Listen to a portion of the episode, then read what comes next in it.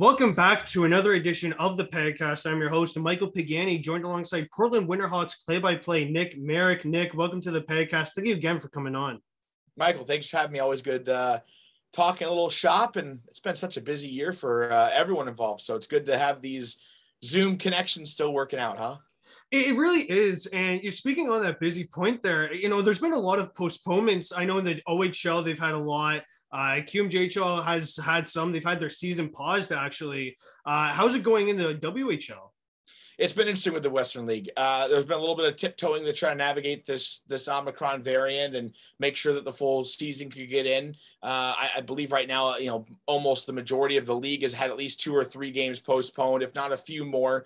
Uh, but everyone's committed to still getting the full 68 game schedule in. Uh, I know the league didn't go on a pause, but there was essentially a, a, week pause that ended up being because of the teams that were shut down uh, for team activity. But those games, they're planning getting them rescheduled and, and getting this full regular season in. So teams can go on a playoff run. You could push for the Memorial Cup and kind of get this uh, get the train back to normal heading into 2022, and then of course the next season it must feel so relieving having that sort of confidence that the commissioner definitely wants to get that 68 game schedule in with their you know the amount of trades that are happening it is. I mean, obviously, Ron Robison mentioned too. He's been speaking with the OHL and the QMJHL and the Canadian Hockey League as a whole to make sure that them and local health authorities and the teams are doing the correct things to get the season to happen. I mean, it starts with the individual teams, the players, the coaches, the immediate staff being fully vaccinated, which they've done a terrific job of uh, making sure that happened and a season could be in place to even start this year. And of course, now you have to navigate this interesting time here in the winter months to get through it. Um, but uh, you're right. There's there's that calmness of knowing that teams and the leagues and kind of everyone in, in in part with sponsorships and partnerships and everybody wants to have the season happen fans are doing what they need to as well um, you know whether it's a vaccination thing in certain areas or or showcasing negative tests to uh, be able to come out and support their their local uh, WHL organizations, which I think is another step that doesn't often get talked about. But the fans are even doing their part in that regard of of uh, you know not their typical schedule, but they want to make this happen now you're kind of coming into the the second half of the season here in the league, and uh, everyone's focusing on you know just getting to that playoffs and, and, getting to April where you can have a playoff run and hopefully everything goes smooth until then. I'm sure there'll be some other speed bumps, but like you said, Michael, the fact that you know starting from the top, it, it's being funneled down that they want to make this happen. Uh, it seems like it very much will. It's exciting. Of course, I hope we can get the full 68 games in for everybody, but realistically with some building restrictions and you know different concert venues maybe coming in and occupying or some basketball events or whatnot um, you know there might be different issues between provinces and down here in the states of finding the time and availability within buildings. But assuming you know that wasn't an issue i'm, I'm sure the the goal of having a full 68 is going to go through no problem and I just want to mention, I guess, bring up the point that kind of build off your you bringing in like fans, right? You mentioned that fans in the stands so important for the game. Uh, TSN and RDS have been, you know, kind of got a new partnership there, uh, broadcasting CHL games, and I'm super excited for it. I know that I watched the uh, Frontenacs and uh, Wolves game. I watched a bit of the uh, Giants game later that night uh, you know, I just think that it's very important that, you know, TSN is kind of promoting the junior game. And it's a bit unfortunate that the World Juniors did get canceled because it would have been a perfect segue into showcasing more talent at the junior level. Agreed. Well, everyone's gonna be excited about World Juniors. I mean, if you're a hockey fan, you know World Juniors, you love World Juniors. If you're kind of getting into the sport, I feel like World Juniors is one of the first things that people kind of point to because they're like, "What's this?" And who doesn't have nationalistic pride, right? You want to cheer for you want to cheer for Canada, you want to cheer for the Americans, you want to cheer for your favorite players in Sweden and Finland if you're here uh, in North America. Like you're following those people because of the teams you support, which kind of connects it all together. And I, I have always loved World Juniors, so uh, to kind of comment on what you said, it, it is a shame that obviously they had to uh, make that tough decision to cancel the tournament this year. But uh, I mean, who knows? I guess we I, am saying cancel, but at the time of us talking, it's it's still an asterisk. Maybe I heard they were trying to do something possibly in the summer um, to to see if they could alleviate that, at least get some kind of mini tournament in there. But in, in terms of the TSN coverage, it's going to do phenomenally for the sport. It's going to do great for junior hockey. Uh, I, I, got to tune into part of that game as well. I had to work a Winterhawks game that night, but then watched a little bit of a, uh, a recording from it. And of course, you check out the highlights. And and uh, John did such a great job there with the play-by-play. Uh, and of course, having Craig Button on, on color commentary, everyone in the hockey world respects him and, and, appreciates his coverage and knowledge of the sport and how much he knows about all these prospects and uh, you know, really throughout the entire CHL. So seeing that in a back-to-back doubleheader was a great way to expose it, and, and having more CHL games in general on TSN is going to continue to grow the sport, not only in Canada, but I, I think it'll have a little bit of effect too in the states mm-hmm. because here in Portland in particular, you'll you'll see more video coverage side come out, uh, maybe a little bit more accessible in the states, albeit they won't get the full broadcast um, uh, you know, of watching a TSN coverage here in Portland, Oregon. Uh, but you're going to be able to see that exposure through social media channels, and you'll see that through uh, different websites that'll that'll be pulling the content that's available to absorb here uh, in the states. So, I mean, sky's the limit. I love the partnership. I love the agreement and uh, kind of the vision of what both TSN and the CHL, uh, and of course the the CHL leagues have in mind with it. So let's just continue to, to promote these tremendous athletes and young men and organizations and all the good they're doing and what not better platform than TSN to start with. Getting into your story a bit here, how did you end up getting your foot into the sports journalism industry? Because we all know it's such a competitive field. Yeah, it's an interesting, uh, interesting story there, Michael. I, I raised North Carolina, so kind of knew early on that, like all of us do in the in the journalism side, you aren't very good at a sport, so you can't necessarily play that sport for a career. Uh, but always had a passion for sports. Still enjoyed playing it to, a, let's say, a club level or uh, you know your high school varsity level. Uh, but knew it would it would be the end of the line there. So uh, then it kind of comes to the question of what's next to to stick in the industry and communications and journalism were two of the things that came up big for me. Uh, of course, you know always love talking sports and and here we are just kind of enjoying an afternoon talking about it. So uh, that kind of translated to me keeping a focus on colleges of where to go. It was either going to be my my hometown unc and i was going to be a tar heel or what ended up happening was uh, i fell in love with the journalism program at the walter cronkite school at arizona state university. So made made the jump out west uh, to go do a four year bachelor's degree there and uh, got involved in the hockey program I, I, thought I wanted to be more of your your TV sports reporter, sports anchor, and, and kind of do some things in like your local stations here in the states of Fox, NBC, ABC, CBS.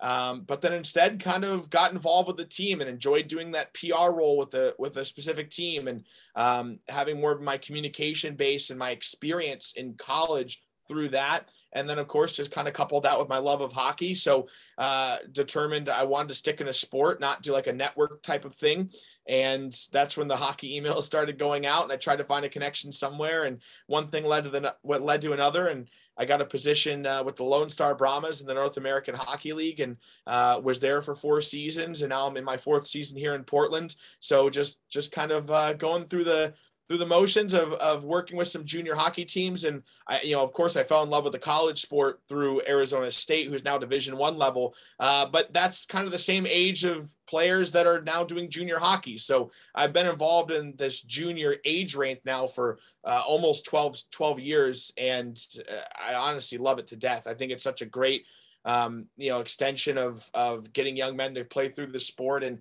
and you get to be a part of it from that firsthand perspective. In my role right now, on the communication side and broadcasting side, and then get to support them when they go on in their careers, whether it's in the sport of hockey or whether or not you know they want to become accountants or lawyers or doctors. Like it's crazy to see the stories that come through Portland and the amount of uh, almost like a fraternity of players that there is here. I just want to touch on because you were talking about almost becoming a Tar Heel, then you move out west. Yeah. Uh, a lot of players, you know, it's very hard for them to kind of get accustomed to a new environment. Whether you get drafted to Edmonton or you get drafted to Edmonton, being from Manitoba, for example. Sure. Uh, you know how how did you kind of adapt to that change? You know, being from UNC, moving all the way out west, was that kind of a hard adjustment for you to make? You know what? It really wasn't, but it's kind of all the. I think it's all about the mindset that people go in with. Like it's it's one of those where if you want to make the moves, you're going to do it, and you're going to do what's necessary to make those moves happen when you go out west. So it's a little different lifestyle. Um, I mean, in terms of when I was raised North Carolina, it's it's a you know a relatively southern state still. Um, it has its you know geographical differences from Arizona, which are pretty notable. The weather is different. Um, the seasons are different. The sports scene as well is always different. Like North Carolina is a big basketball town because they have UNC and Duke rivalry. So college basketball is king there. Um, of course, the closest professional sport at the time outside of AAA baseball at the Durham Bulls was the Carolina Hurricanes. So that being right down the road, that was my immediate exposure of my family to the sport of hockey.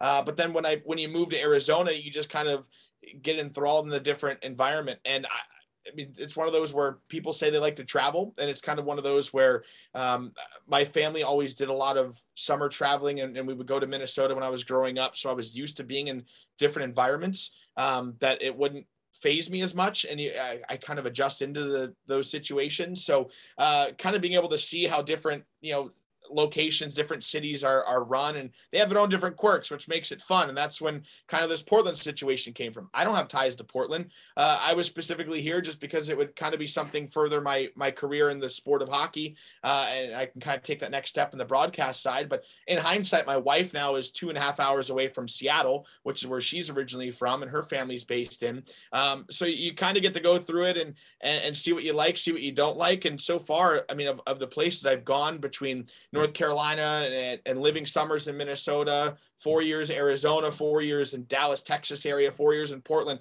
I love so many different things about each of those cities, so it's not as much a fear. Um, but part of it too is maybe that my home life. It's it's always that connection to home.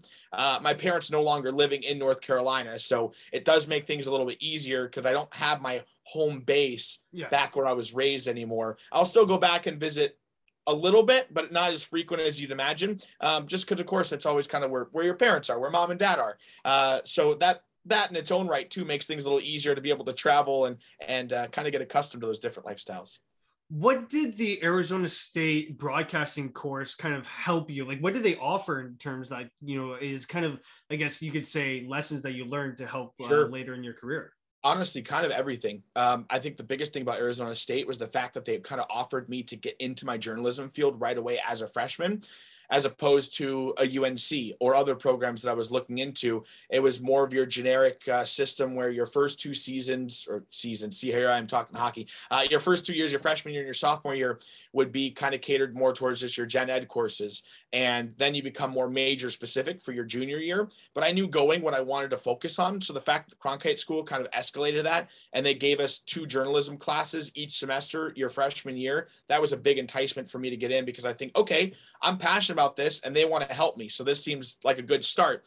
Then you get there and you kind of see what experiences you can get into. And, and that's where I found the hockey club, uh, where I got to broadcast some games and just do some intermission work and some extra reporting on the side with some video editing stuff that I learned through classes that I didn't have in high school. I didn't have a chance to learn video editing uh, you know in high school uh, but when i do that as a freshman as opposed to doing it during a junior it kind of just helps me and opens my realm up a little bit more um, which was very beneficial because that's how i found hockey and that gave me my first kind of foot in the door um, rather than you know of course i did like the school radio station too but you start off as doing you know just really generic board op type of roles and and, and you try to get like an on-air segment down the line when when you are an upperclassman. So that part's still normal there but the fact they had more experience is that they didn't care if you were uh, you know an 18 year old freshman coming in or if you were a 21 year old senior or junior kind of getting ready to jump into the work field uh, they really put me in a good spot to to launch my career experiment a little bit which i really enjoyed because again i thought i wanted to go into the whole sports tv side and just focus on your nightly news type of casts. Uh, but now when coming in as a freshman to a new place that I had to meet new friends and new people and adjust, kind of talking about what we just talked about. Uh, that was kind of okay. Where can I go? Can it be in hockey? Can it be in radio side? Uh, can it be working for this organization downtown or their communication? So they really open up and, and kind of broaden my horizons, and that allowed me to fine tune it into uh, wanting to focus on this career in hockey spending four years at Arizona State, there must have been some favorite memories that you had covering the hockey team there. Yeah, there was plenty. I mean, in terms of the hockey side, I think the biggest one was just working with Greg Powers, who's still their head coach at the Division One level, but uh, he came through the journalism program, so it's it was very neat. We had a tremendous connection um, with our club. Essentially, was our club at the time, and we we built this club from uh, I, am failing on the name here now, but it was something really long winded. Like, let's say it was the Arizona State Hockey Broadcasting Club or Arizona State Hockey Broadcast Organization, something like that. And, and of course, then you get the acronyms of like ASU BCO or something silly. And we had such a great connection with the coach that we'd always have nightly chat, well, weekly chats, but it was every day on Thursday. We would talk before the weekend games, whether it was in Oklahoma or Central Oklahoma or University of Arizona coming to town. So smaller name schools because they were part of that ACHA club. Uh, but you know, we would kind of get our scouting report there, and that's where our our communication base would come. And he was so open to giving us information, and we would always have to interrupt his kids' bath time. He would be going bath time. He would put his kids to bed. He would come on the phone to talk to us, and we were all huddled in a, a, a pretty small office, kind of like one I'm in today, um, just to be able to you know share some words and who's hot going into the weekend. What did you see at practice? of course, we get to see a little bit of practice. We also have a school workload to do, so it's not like we get the free time to to be there at every single practice to watch it uh, when we're juggling a lot of things. So I, I really kind of cherish those moments, and then to see it build from that, uh, kind of two different areas. Our our Arizona State Hockey Broadcast Club grow into like a Walter Cronkite Sports Network that actually partnered with Pac 12 digital networks to broadcast games so so we built this to be more than just hockey. Then it was lacrosse. Then it became soccer. Then it became basketball and football. Then it became a talk show. So it, it kind of became an all-encompassing sports department um, that the the school itself worked on. So I love seeing the growth of that. And then of course from the hockey side, you get to talk with Greg Powers every Thursday during his bath time. Well, not his bath time, but his kids' bath time. Um, you know, and, and, just taking the phone calls there and, and, hearing some rubber duckies in the background and, and sharing some great laughs. And then uh, athletic director Ray Anderson saying Arizona State's going to become a Division One hockey program, and then who are they bringing? They're bringing Greg Powers. So I love that story too from just a tremendous coach who really you know made an effort to connect with me and made an effort to connect with so many others uh, to, and then to see them succeed now at division one level has been something that always I'll, I'll take with me going uh, forward in life and, and, and just kind of that little story. But of course you have your typical college stories that you love. Um, I really enjoyed my time with, with my roommates and, and they're still tremendous friends of my of mine moving forward. And you always have those crazy college stories you'll take with you um, that Arizona State always has a, a soft spot in my heart from there, you know, as you finish your career with Arizona State, how did you get the call to be the Portland Winterhawks broadcaster? So it was a route through the North American Hockey League. Um, probably like like a lot of uh, you know aspiring journalists or, or broadcasters or uh, marketing people, however you want to go into this field, into the sports field, you kind of get this predicament where how do I find jobs? Like how do I find a job with a team? It's hard. Like you'll see some of the cold openings, but then realistically you realize, well, Nick Merrick's not going to matter if I don't know who that hiring manager is. Like, who am I to them? They don't. They don't care. They'll find anybody, or they'll find somebody right down the road who could fill that from whatever local university just you know just graduated from. So I pretty much did the typical cold emails to well over hundred clubs. Um, I, I focus mainly on junior side, just kind of knowing that it might be easier to get my foot in the door there. Uh, also, some some ECHL programs, but it was a few junior teams that ended up reaching out and I had some conversations with, and that's what pulled me into Texas. It was probably a four month process of trying to find a, a, a, position, and all they could really offer me at the time was we do need a broadcaster, so you could do that, and maybe we'll give you 10 hours during the week. Um, you know, but they were very honest. I appreciated that, but I'm like, okay, well, if that's what I'm going to work with, I'm going to do it. And I, I, built a great connection there with, with the Brahmas, with, with their front office staff. And then they ended up giving me more work and it ended up ultimately for my benefit became a full-time position but that's what first started off to get me into the league. And then once you're in the league it's all about you know just the having conversations and and being involved in the sport. And you, you always have an eye and ear out to what's going on in, in the landscape of things.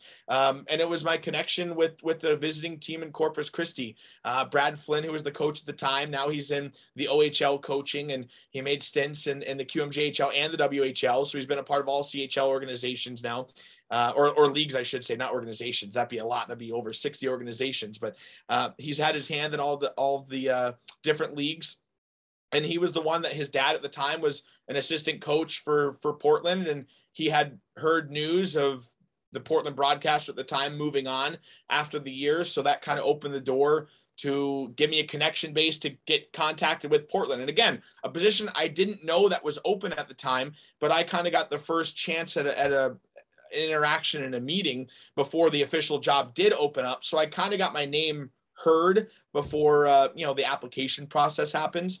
And uh, then once it was open applicants, then I went through the interview process with a few others, and uh, of course, uh, you know, ended up leading to this position where I am now, and, and we're speaking where I got the job with the Winterhawks, and absolutely loving working for Portland Winterhawks. Well, let's speak on you know just how well the Portland uh, Portland Winterhawks have been this season. You know, it's been quite a wild season to say the least. You know, with Edmonton kind of stacking up their roster, they have six World Junior players, five from Canada and one from Slovakia.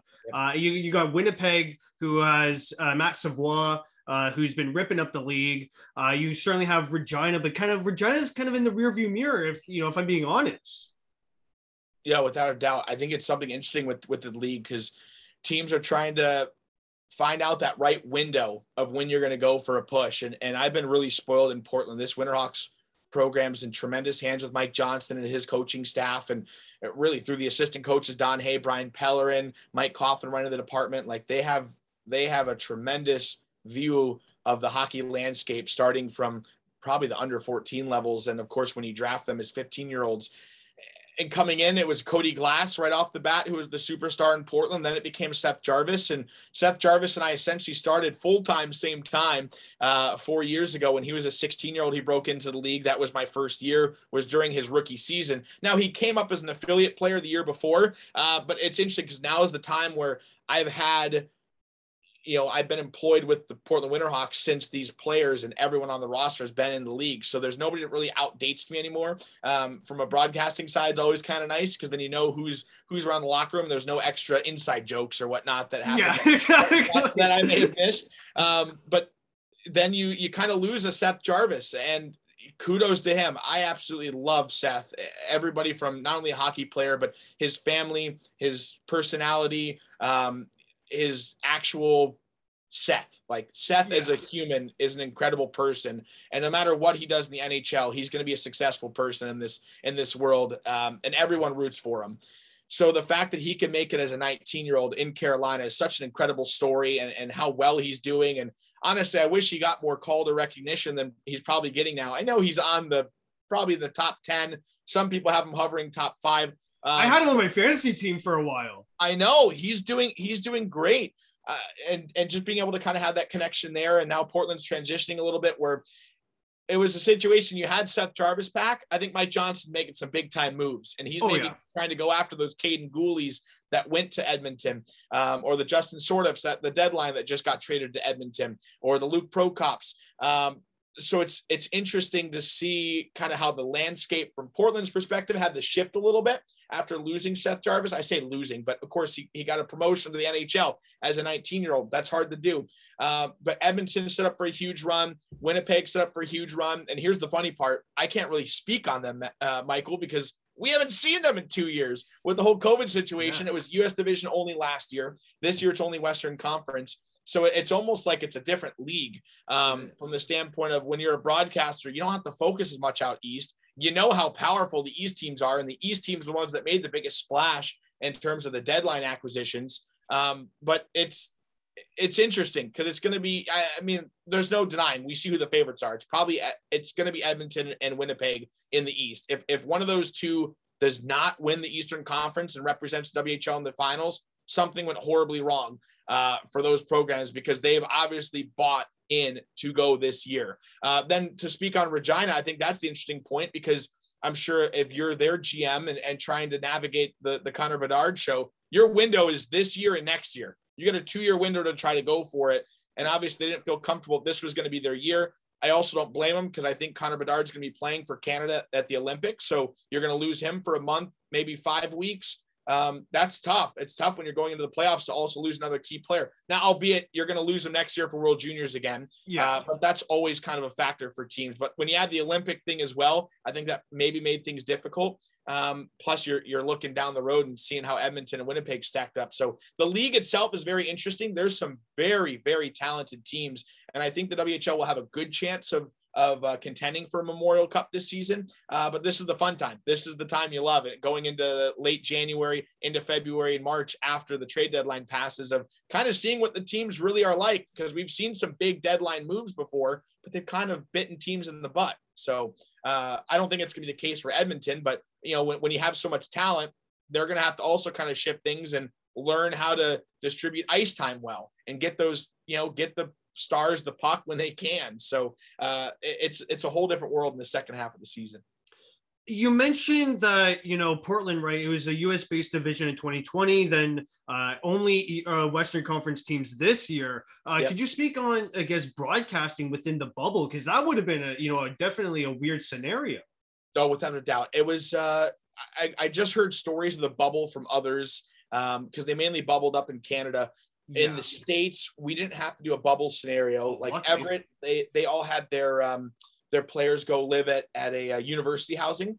So it was different than the building system. In Portland, we actually were fortunate enough to be able to have our players still housed with their billet families. So okay. they had a relatively comfortable three months of knowing what they were getting into. Uh, but then you see the stories about teams living out of rinks and and them all having a bond together in Red Deer. Uh, you hear the stories of of uh, four, five, six teams playing in one under one rinks. They all have to kind of share the same practice time and game time, and they have meals catered into them. And one's at this hotel, one's at that hotel, and uh, they're pretty much then secluded to their rooms. Like, how do you how do you kind of mentally survive this pandemic, being in a 400 square foot hotel room. Um, so I didn't have to deal with any of those hardships or or have any of those stories to share. But just from the standpoint of being in the bubble in terms of the team aspect was interesting because I have that role that you're a front office employee, but you're also in, involved in the team when they mm-hmm. travel. Mm-hmm. So I had to separate a little bit from the employees in the office on a day to day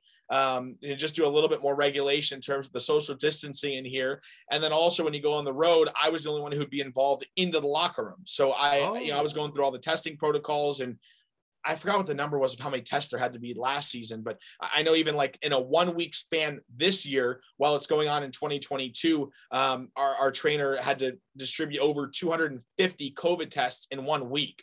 So it's crazy how many how much testing they had to do and how much funding from the leagues and the teams has to go into this. Uh, but it was wild. Like pretty much you're getting COVID tested every other day. Uh, I'm sure it was probably around let's say what 100 tests for myself. Um, you know to, to get through the process of that uh, internal bubble situation, and then you see the same opponents six to eight times in that shortened year. So the rivalries get a little built up, but it was it was very eerie because you're also working a game day in front of a private rink.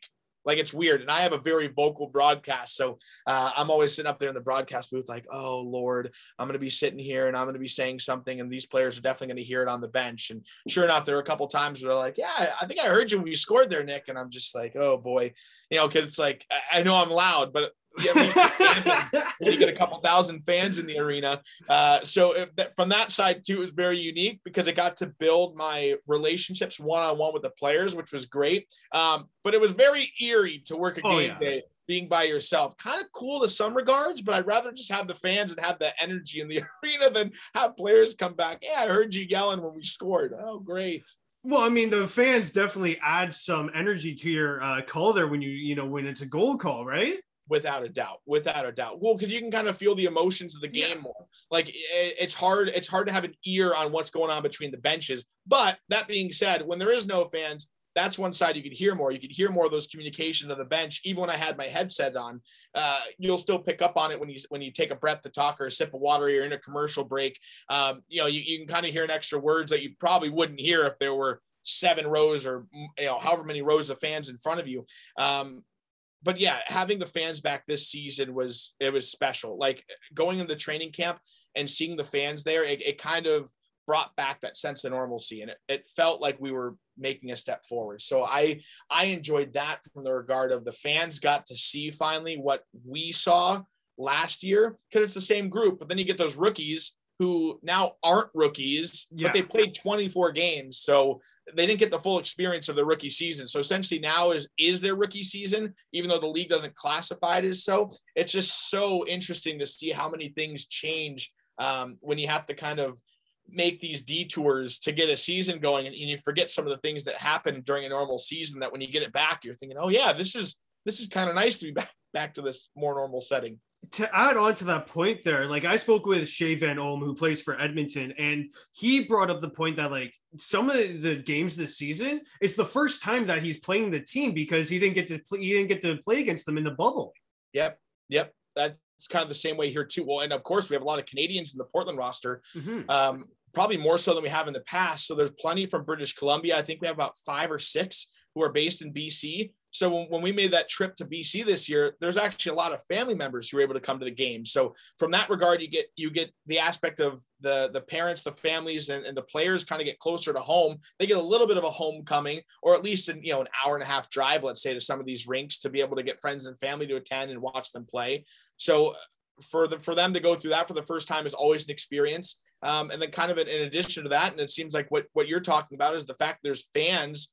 They didn't get fans year one. So there's also like, you know, you, you hear the stories and they're like, well, yeah, like when I played for the Saskatoon Blazers, we'd have, I don't know, 80 to 100 fans. And all of a sudden they're coming to the WHL rinks and there's 4,000 plus fans during a pandemic when Yeah. teams are used to getting six to 8,000. So, and they're, you know, their, their mind's kind of blown a little bit because like, wow, there's 4,000 people here to watch.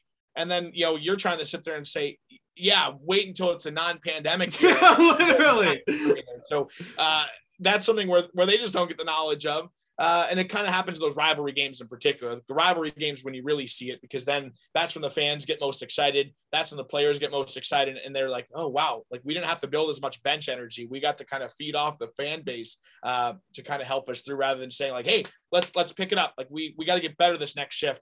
Um, at least how they always described it. Now it's more so of like, "Oh, fans are into it. Like let's go. Like this next we're scoring next shift."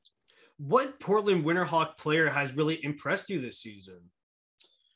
Ooh, that's a great question, Michael. Um, I think there's a couple different ways I can go with this. In, in terms of a newcomer, I, I love the game defensively of Luca Cagnoni. I think he's going to be a superstar in this league. Um, he's he's a late birth year for for an 04 class, so he's not draft eligible until 2023. Uh, but I think he'll be a top one to to keep an eye on, and he'll definitely be one of the leaders uh, from Portland's perspective as an undrafted player who's most likely, at least as it trends right now, I'd probably put him as, as maybe a second round NHL pick right now. So I think he's going to be that good um, from a defensive side in our league uh, and division. Uh, so he's probably one I'd start with. Tyson Kozak is a player who I've always enjoyed his game uh, from a centerman perspective. When he came in as a 16 year old, he how do I say that? Like he kind of played second fiddle to Seth Jarvis because everyone knew Seth Jarvis. They would Yeah. always watch him. But then it was also like they'd come to a game and they'd see Seth and then they'd point to Tyson and say, "Who's that guy?"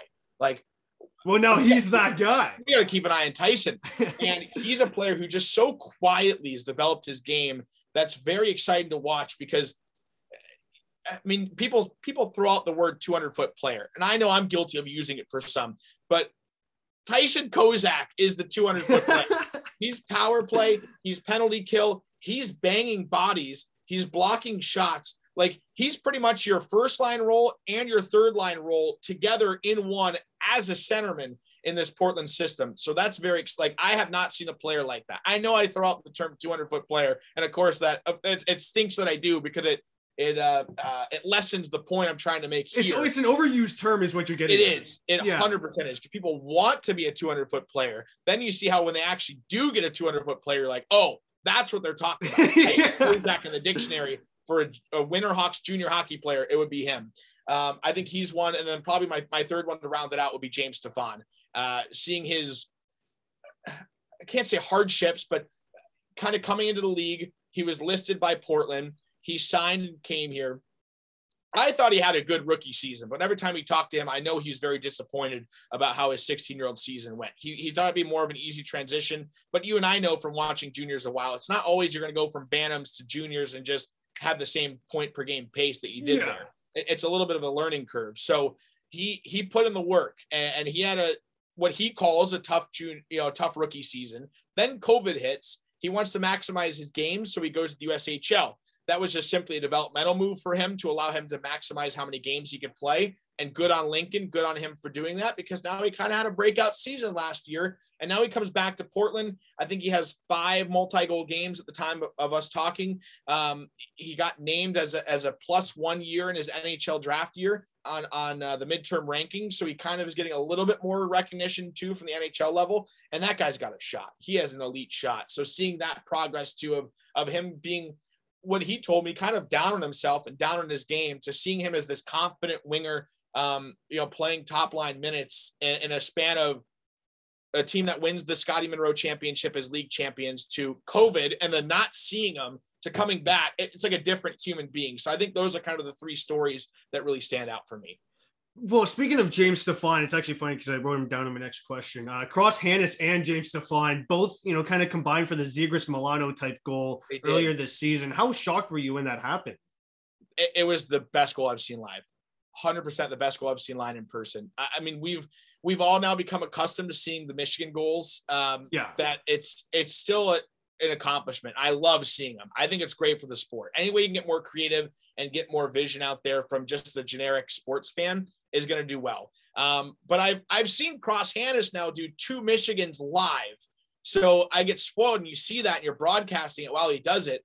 It's unbelievable. But then when you see him pull this move off, and essentially the reason I like it so much is he sees it done by Zegras and Milano, and Zegras is a player who was, I believe, just two age brackets above where he'd be, maybe even one, and, playing together at like World Juniors. Like they cross paths at the USA hockey level, but they didn't play together on the same team, I don't believe. Maybe some pickup stuff, but not like an actual competitive team for USA.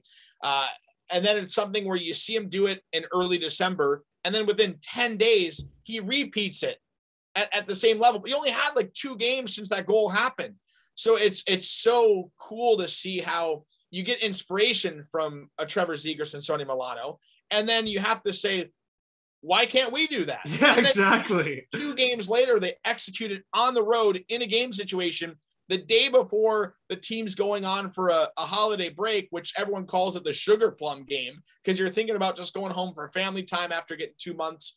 Uh, so to kind of see that live in the third period, like I was speechless for almost the rest of the third period. My phone was getting texts about what are we gonna do about this? Like we we gotta, you know, from a marketing team side, everyone's talking about how do we make this a big deal? How do we get this to the right people? I think it kind of naturally blew up on its own and became its own version of viral that day. Uh, but to see that executed was crazy. I know there was a couple fans too who are always laughing and they're saying, uh, uh, "Oh, well, they just went away with the blatant cross check it, you know, in front of the crease." Uh, yeah, I saw that. Got, got, some room, and it's one of those like, "What do you want? You want to be the ref to call it off? Like, you really want to blow the whistle on that, even if it was?" Uh, once you, once you see how that play developed, and I'm sure even the referees weren't looking to center ice because how are you thinking this play is going to happen behind the net? They're going to get it. Yeah, exactly. There's two ways. You're going to skate around and you're going to pass it, or you're going to try the Michigan, or this third way now you're going to flip it over the crossbar and bat it in. The Winterhawks currently have momentum as they're eight and two or eight and three. I what, what are they? They're eight and three in their last ten games. Sorry about that. Uh, you know, will we see kind of a strong second half surge from the Winterhawks? I think so. I really do think so. I think this team I've said it since day one of this year. This is the closest locker room I've seen in Portland in my four years, which isn't speaking much. I know there's been championship teams, so I, I don't have the knowledge basis firsthand of how that compares. But the only other team I've seen compared to it was my team in, when I worked with the Brahmas and how tight that group was no matter what. And it didn't matter what came their way. That was a very close group. What happened there? They won the championship it's hard because it's different in the WHL compared to the NHL. But this group is the closest I've seen together from a friendship and from a bonding atmosphere side where there's no rotten eggs in the locker room. Everyone gets along. Of course, you'll get your, you know, you'll get your friend groups that are more segmented, just like it happens in everyday everybody's life, where you're gonna have a friend group where I love these two friends, then I love these three friends next, and that then the, you know, the bigger group after that. Um, but this is a well knit group that's playing good hockey. They have the right pieces. They have the depth to definitely make a run. And now they have the goaltending tandem with Gauthier and Giannuzzi to be able to kind of see what's going to happen come playoff time. Now we're still a couple months away from the playoffs, so I know it's still distant down the road. But if the team keeps trending the way they are, I, I don't think it's going to be a team that wins eight of ten every single ten game stretch. But if you can start winning six to eight really consistently, then all of a sudden you'll be in the top four maybe three in the Western Conference. And now you're going to be one of the favorites to maybe come out of the West. So it's going to be very exciting to see how the second half of the season goes. Um, it's a team, though, that without that Seth Jarvis, to kind of go back to an old point we were talking about, the team stood pat the deadline, which I like Mike Johnston doing to the degree of he knows this team and he, he respects the team and he knows and confident the team could do it. Um, but it's also one of those where they want to see the younger guys develop a little bit as well. So it's going to be a learning curve because teams don't have that playoff experience because of COVID. And one thing I noted, eh, I've noted during the year is you have a Jaydon Dureau who's in his 20 year old season and he comes in leading the team in playoff experience with like eight games. So it's not much. Like players don't have that playoff experience. And we know from watching it, and players understand it, but they don't know it until they live it, that it's a different animal. It doesn't mm-hmm. matter if, if you put up 90 points in 60 games. All of a sudden, if you're getting hit harder on the boards, are you going to hold up for you know a five game series in seven or eight days or is that going to be too tough for you so the team's getting conditioned very well i think it's going to be one that we we're kind of seeing glimpses on they have a bunch of three and threes coming up this team doesn't get tired so that's going to help them. And they've always had that next man up mentality. So a very long-winded way of saying it should be a very fun second half of the season. They don't have the star power but they have good depth and they have a conditioned team that's together that could always be scary going into april the team is currently third in the Western Conference with 125 goals for. Do you think that's kind of the, been the recipe for success this season? Oh, without a doubt. That that's the Mike Johnston way of hockey. In in October and even early November, that was not the case. I think the goals for was probably right around two a game. Um, now it's more about four to five a game. So a big difference there when you're able to win games in your offense rather than having to try to win games based on defense. And you can't win defensively. I mean, this isn't disrespect to the team, but you can't win defensively when you have five 17 year olds back there on your D corps. They're young. They're still learning the systems. Like that can't be a, you know, you aren't, you don't have an NHL shutdown player back there that could eat 30 minutes and be like, I'm going to single handedly help us win this game.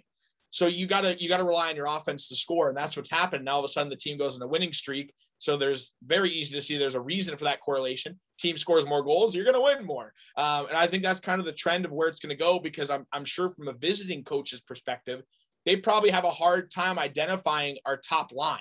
Um, I, I think Portland's got two top lines. I think we have a really strong third line and then a great fourth line. So really the, the difference is kind of like lines two and three are where Portland's going to make the separation. So, you know, if one night you come in and you think it's Jaydon Dureau and uh, Tyson Kozak's line's the top line, no problem. You're going to put your top line against them. Now all of a sudden, your uh, the team's second line for that night is now Hanas, Stefan, and Clausen. Okay, well, all of them have over 30 points on the season, so they're probably going to have three or four point games too. So it's kind of hard of whichever way they put direction and the attention to, the other line does well. And then if it flips, it's the exact opposite. If they're going to focus on Cross Hanas's line, now Kozak and Dureau are, are having great games. Um, so it's kind of driven by that mentality moving forward as we're closing off this interview here, do you have any advice for aspiring broadcasters? Oh man, I think the biggest thing there is is you can't open up your connections wide enough. It's so hard to see early. I struggle with it so much going through college where you get you get kind of shoveled over the head. Make sure you know it's all about who you know. You know, connect with people and you're thinking, okay, what what does that mean? It could mean just take somebody that you aspire to and ask if you can just go grab a coffee with them and just talk for 10 minutes don't take much of their time. Everyone's busy, just like you were busy with the student life as an aspiring broadcaster. Just try to get an email exchange, send a handwritten letter, try to get a connection built for the smallest spark that just says, would love to give you a cup of coffee if you're free sometime this next week. I'm open blank to blank. Maybe it's, you know, Monday through Friday from 8 a.m. to noon is great. Just give them a window work with that. It kind of will help build a connection into the door.